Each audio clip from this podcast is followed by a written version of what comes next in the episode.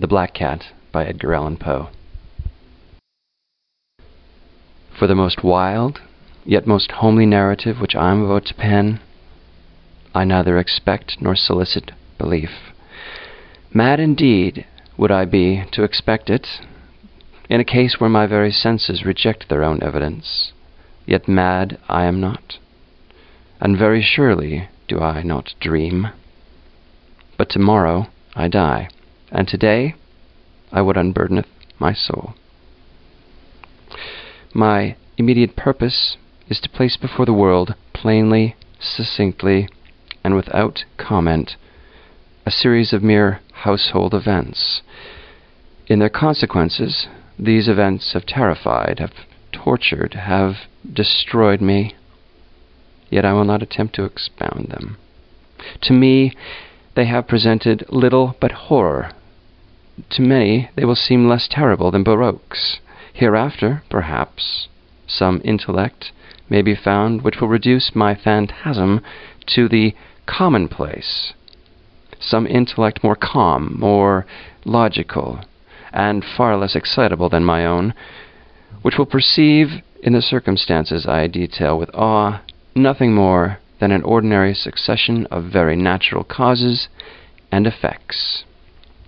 From my infancy, I was noted for the docility and humanity of my disposition. My tenderness of heart was even so conspicuous as to make me the jest of my companions. I was especially fond of animals, and was indulged by my parents with a great variety of pets. With these I spent most of my time, and never was so happy as when feeding and caressing them.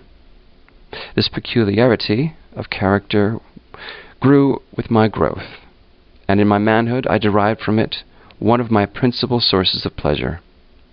Those who have cherished an affection for a faithful and sagacious dog, I need hardly be at the trouble of explaining the nature or the intensity of the gratification thus derivable. There is something in the unselfishness and self sacrificing love of a brute which goes directly to the heart of him who has had frequent occasion to test the paltry friendship and gossamer fidelity of mere man. I married early, and was happy to find in my wife a disposition not uncongenial with my own. Observing my partiality for domestic pets, she lost no opportunity of procuring those of the most agreeable kind. We had birds, goldfish, a fine dog, rabbits, a small monkey, and a cat. This latter was a remarkably large and beautiful animal, entirely black, and sagacious to an astonishing degree. In speaking of his intelligence, my wife, who at heart was not a little tinctured with superstition, made frequent allusion to the ancient popular notion which regarded all black cats as witches in disguise. Not that she was ever serious upon this point, and I mentioned the matter at all for no better reason than it has happened just now to be remembered. Pluto, this was the cat's name, was my favorite pet and playmate. I alone fed him, and he attended me wherever I went about the house. It was even with difficulty that I could prevent him from following me through the streets. Our friendship lasted in this manner for several years, during which my general temperament and character though the instrumentality of the fiend intemperance had, I blush to confess it, experienced a radical alteration for the worse. I grew, day by day, more moody, more irritable, more regardless of the feelings of others. I suffered myself to use intemperate language to my wife. At length, I even offered her personal violence my pets, of course, were made to feel the change in my disposition. I not only neglected but ill used them. For Pluto, however, I still retained sufficient regard to restrain me from maltreating him, as I made no scruple of maltreating these rabbits, the monkey, or even the dog, when by accident or through affection they came in my way. But my disease grew upon me, for what disease is like alcohol? and at length even Pluto, who was now becoming old and consequently somewhat peevish, even Pluto began to experience the effects of my ill temper. One night, returning home much intoxicated from one of my haunts about the town, I fancied that the cat avoided my presence. I seized him, when, in his fright at my violence, he inflicted a slight wound upon my hand with his teeth. The fury of a demon instantly possessed me. I knew myself no longer. My original soul seemed at once to take its flight from my body, and a more than fiendish malevolence, gin nurtured, thrilled every fibre of my frame. I took from my waistcoat pocket a penknife, opened it, grasped the poor beast by the throat, and deliberately cut one of his eyes from the socket. I blush, I burn, I shudder when I pen the damnable atrocity. When reason returned with the morning, when I had slept off the fumes of that night's debauch, I experienced a sentiment half of horror, half of remorse, for the crime of which I had been guilty; but it was at best a feeble and equivocal feeling, and the soul which remained untouched I again plunged into excess, and soon drowned in wine all memory of the deed. In the meantime the cat slowly recovered. The socket of the lost eye presented, it is true, a frightful appearance, but he no longer appeared to suffer any pain. He went about the house as usual, but, as might be expected, fled in extreme horror at my approach. I had so much of my old heart left as to be first grieved by this evident dislike on the part of the creature which I had once loved, but this feeling soon gave place to irritation. And then came as if to my final and irrevocable overthrow, the spirit of perverseness. Then I am that perverseness, one of the primitive impulses of the human heart, one of the indivisible primary faculties or sentiments which give direction to the character of man, who has not a hundred times found himself committing a vile or silly act, for no other reason than because he knows he should not. Have we not a perpetual inclination, in the teeth of our best judgment, to violate that which is law, merely because we understand it to be such? This spirit of perverseness, I say, came to my final overthrow. It was unfathomable longing of the soul to vex itself, to offer violence to its own nature, to do wrong for wrong's sake only, that urged me to continue and finally to consummate the injury I had inflicted upon the unoffending brute. One morning, in cold blood, I slipped a noose about the neck and hung it to the limb of a tree. It hung with the tears streaming from my eyes, and with the bitterest remorse at my heart. Hung it because I knew that it had loved me, and because I felt it had given me no reason of offense. Hung it because I knew that in so doing I was committing a sin, a deadly sin that would so jeopardize my immortal soul so as to place it, if such a thing were possible, even beyond the reach of the infinite mercy of the most merciful and most terrible God. On the night of the day on which this cruel deed was done, I was aroused from sleep by the cry of fire. The curtains of my bed were in flames. The whole house was blazing. It was with great difficulty that my wife, a servant, and myself made our escape from the conflagration. The destruction was complete. My entire worldly wealth was swallowed up, and I resigned myself thenceforward to despair. I am above the weakness of seeking to establish a sequence of cause and effect between the disaster and the atrocity, but I am detailing a chain of facts, and wish not to leave even a possible link imperfect. On the day succeeding the fire, I visited the ruins. The walls, with one exception, had fallen in. This exception was found in a compartment wall, not very thick, which stood about the middle of the house. About this wall a dense crowd were collected and many persons seemed to be examining a particular portion of it with very minute and eager attention. The words strange, singular, and other similar expressions excited my curiosity, I approached and saw, as if graven in bas relief upon the white surface, the figure of a giant cat. The impression was given with an accuracy truly marvelous. There was a rope about the animal's neck. When I first beheld this apparition, for I could scarcely regard it as less, my wonder and my terror were extreme. But at length my reflection came to my aid. The cat, I remembered, had been hung in a garden adjacent to the house. Upon the alarm of fire, this garden had been immediately filled by the crowd, by someone of whom the animal must have been cut from the tree and thrown, thrown an open window into my chamber. This had probably been done with the view of arousing me from sleep. The falling of other walls had compressed the victim of my cruelty into the substance of this fleshy spread plaster, the lime of which, with the flames, and the ammonia from the carcass, had then accomplished the portraiture as I saw it. Although I thus readily accounted to my reason, if not altogether to my conscience, for the startling fact just detailed, it did not the less fail to make a deep impression upon my fancy. For months I could not rid myself of the phantasm of the cat, and during this period there came back into my spirit a half sentiment that seemed, but was not, remorse. I went so far as to regret the loss of the animal, and to look about me, among the vile haunts which I now habitually frequented, for another pet of the same species and of somewhat similar appearance with which to supply its place.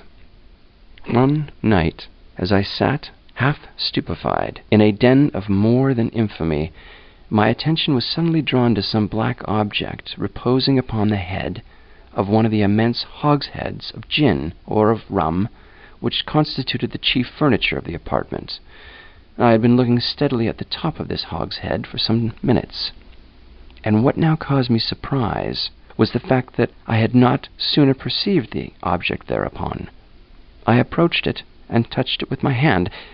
It was a black cat, a very large one, fully as large as Pluto, and closely resembling him in every respect but one. Pluto had not a white hair upon any portion of his body, but this cat had a large, although indefinite, splotch of white covering nearly the whole region of his breast. Upon my touching him, he immediately arose, purred loudly, rubbed against my hand, and appeared delighted with my notice. This, then, was the very creature of which I was in search. I at once offered to purchase it from the landlord, but this person made no claim to it, knew nothing of it, and had never seen it before. I continued my caresses, and when I prepared to go home, the animal evinced a disposition to accompany me. I permitted it to do so, occasionally stopping and patting it as I proceeded. When it reached the house, it domesticated itself at once and became immediately a great favorite with my wife. For my own part, I soon found a dislike to it arising within me. This was just the reverse of what I had anticipated, but I know not how or why it was. Its evident fondness for myself rather disgusted and annoyed. By slow degrees, these feelings of disgust and annoyance rose into the bitterness of hatred. I avoided the creature, a certain sense of shame and the remembrance of my former deed of cruelty preventing me from physically abusing it, I did not for some weeks strike or otherwise violently ill use it, but gradually, very gradually, I came to look upon it with unutterable loathing, and to flee silently from its odious presence and from the breath of a pestilence. What added, no doubt, to my hatred of the beast was the discovery on the morning after I brought it home that, like Pluto, it also had been deprived of one of its eyes. This circumstance, however, only endeared it to my wife, who, as I have already said, possessed in a high degree that humanity of feeling which once had been my distinguishing trait and the source of many of my simplest and purest pleasures. With my aversion to this cat, however, its partiality for myself seemed to increase. It followed my footsteps with a pertinency which it would be difficult to make the reader comprehend. Whenever I sat, it would crouch beneath my chair, or spring upon upon my knees, covering me with its loathsome caresses. If I arose to walk, it would get between my feet, and thus clearly throw me down, or fastening its long sharp claws in my dress, clamber in this manner to my breast. At such times, although I longed to destroy it with a blow, I was yet withheld from doing so, partly by a memory of my former crime, but chiefly, let me confess at once, by absolute dread of the beast. This dread was not exactly a dread of physical evil, and yet I should be at a loss to otherwise define it. I am almost ashamed to own, yes, even in this felon's cell, I am almost ashamed to own that terror and horror with which the animal inspired in me had been heightened by one of the merest chimeras it would be possible to conceive. My wife had called my attention, more than once, to the character of the mark of white hair of which I have spoken, and which constituted the sole visible difference between the strange beast and the one I had destroyed. The reader will remember that this mark, although large, had been originally very indefinite. But by slow degrees, degrees nearly imperceptible, and which for a long time my reason struggled to reject as fanciful, it had at length assumed a rigorous distinctness of outline. It was now the representation of an object that I shudder to name. And for this, above all, I loathed and dreaded, and would have rid myself of the monster had I dared. It was now, I say, the image of a hideous, ghastly thing, of the gallows. O oh, mournful and terrible engine of horror and of crime, of agony, of death! And now was I indeed wretched beyond the wretchedness of mere humanity, and a brute beast, whose fellow I had contemptuously destroyed, a brute beast to work out for me, for a man fashioned in the image of the high God, so much of insufferable woe. Alas! neither by day nor by night knew I the blessing of rest any more. During the former, the creature left me no moment alone, and in the latter I started hourly from dreams of unutterable fear to find that hot breath of that thing upon my face, and its vast weight an incarnate nightmare that I had no power to shake off, incumbent eternally upon my heart. Beneath the pressure of torments such as these, the feeble remnant of the good within me succumbed. Evil thoughts became my sole intimates, the darkest and most evil of thoughts. The moodiness of my usual temper increased to hatred of all things and of all mankind, while from the sudden, frequent, and ungovernable outbursts of a fury to which I now blindly abandoned myself, my uncomplaining wife, alas! was the most unusual and most patient of sufferers. One day she accompanied me upon some household errand into the cellar of the old building which our poverty compelled us to inhabit. The cat followed me down the steep stairs, and nearly throwing me headlong, exasperated me into madness.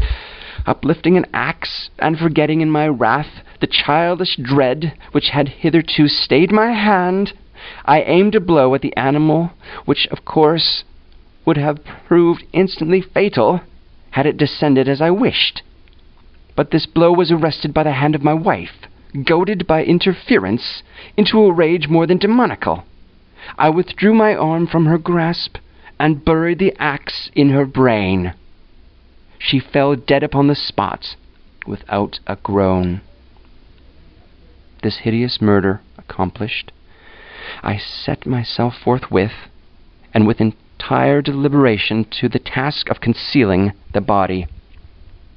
I knew that I could not remove it from the house, either by day or by night, without the risk of being observed by the neighbors.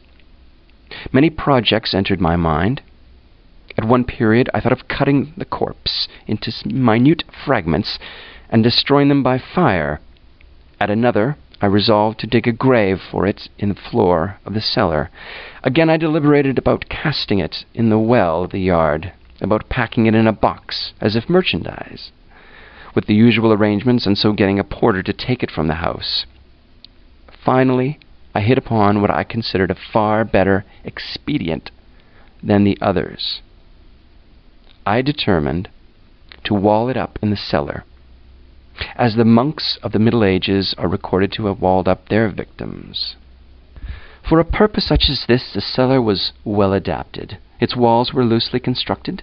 It had lately been plastered throughout with a rough plaster, which the dampness of the atmosphere had prevented from hardening. Moreover, in one of these walls was a projection caused by a false chimney or fireplace that had been filled up and made to resemble the red of the cellar. I made no doubt that I could readily displace the bricks at this point, insert the corpse, and wall the whole up as before, so that no eye could detect anything suspicious. And in this calculation I was not deceived. By means of a crowbar, I easily dislodged the bricks, and having carefully deposited the body against the inner wall, I propped it in that position, while, with little trouble, I relaid the whole structure as it originally stood. Having procured mortar, sand, and hair, with every possible precaution, I prepared a plaster which could not be distinguished from the old, and with this I very carefully went over the new brickwork. When I had finished, I felt satisfied that it was right. The wall did not present the slightest appearance of having been disturbed. The rubbish on the floor was picked up with the minutest care. I looked around triumphantly, and I said to myself, Here at last, then, my labor has not been in vain. My next step was to look for the beast which had been the cause of so much wretchedness, for I had at length firmly resolved to put it to death. Had I been able to meet with it at that moment, there could have been no doubt of its fate, but it appeared that the crafty animal had been alarmed at the violence of my previous anger, and forbore to present itself in my present mood. It is impossible to describe or to imagine the deep, the blissful sense of relief which the absence of the detested creature occasioned in my bosom. It did not make its appearance during the night, and thus for one night at least, since its introduction into the house, I soundly and tranquilly slept. I slept even with the burden of murder upon my soul. The second and the third day passed, and still my tormentor came not. Once again I breathed as a freeman. The monster, in terror, had fled the premises forever. I should behold it no more. My happiness was supreme. The guilt of my dark deed disturbed me but little. Some few inquiries had been made, but these had been readily answered. Even a search had been instituted, but of course nothing was to be discovered. I looked upon my future felicity as secured. Upon the fourth day of the assassination, a party of police came, very unexpectedly, into the house, and proceeded again to make rigorous investigation of the premises. Secure However, in the inscrutability of my place of concealment, I felt no embarrassment whatsoever. The officers bade to me accompany them in the search. They left no nook or corner unexplored. At length, for the third or fourth time, they descended into the cellar. I quivered not a muscle. My heart beat calmly, as that of one who slumbers in innocence. I walked the cellar from end to end, I folded my arms upon my bosom, and roamed easily to and fro. The police were thoroughly satisfied, and prepared to depart. The glee of my heart was too strong to be restrained. I burned to say if but one word, by way of triumph, and to render doubly sure their assurance of my guiltlessness. Gentlemen, I said at last, as the party ascended the steps, I delight to have allayed your suspicions. I wish you all health and a little more courtesy. By and by, gentlemen, this this is a very well constructed house. In the rabid desire to say something easily, I scarcely knew what I uttered at all. I may say an excellently well constructed house. Hmm, these walls are you going, gentlemen. These walls are solidly put together. And here, through a mere frenzy of bravado, I rapped heavily, with a cane which I held in my hand upon that very portion of the brickwork behind which stood the corpse of my wife of my bosom. But may God shield and deliver me from the fangs of the arch fiend.